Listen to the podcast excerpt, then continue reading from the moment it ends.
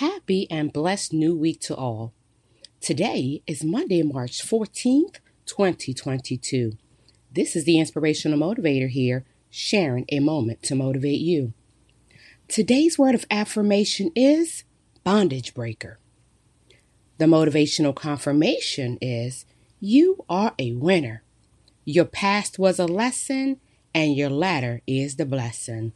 So rebuild, restore, revive.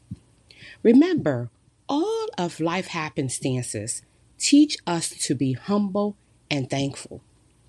Let us celebrate all you've overcome, many of which you may believe would have taken you out had it not been your faith and God's favor, and that we never look like what we've been through. How awesome is that? Hmm, that's pretty awesome. I'm grateful for that word today. Bondage breaker. Continue being the best version of you today, tomorrow, and forevermore. This is the Inspirational Motivator.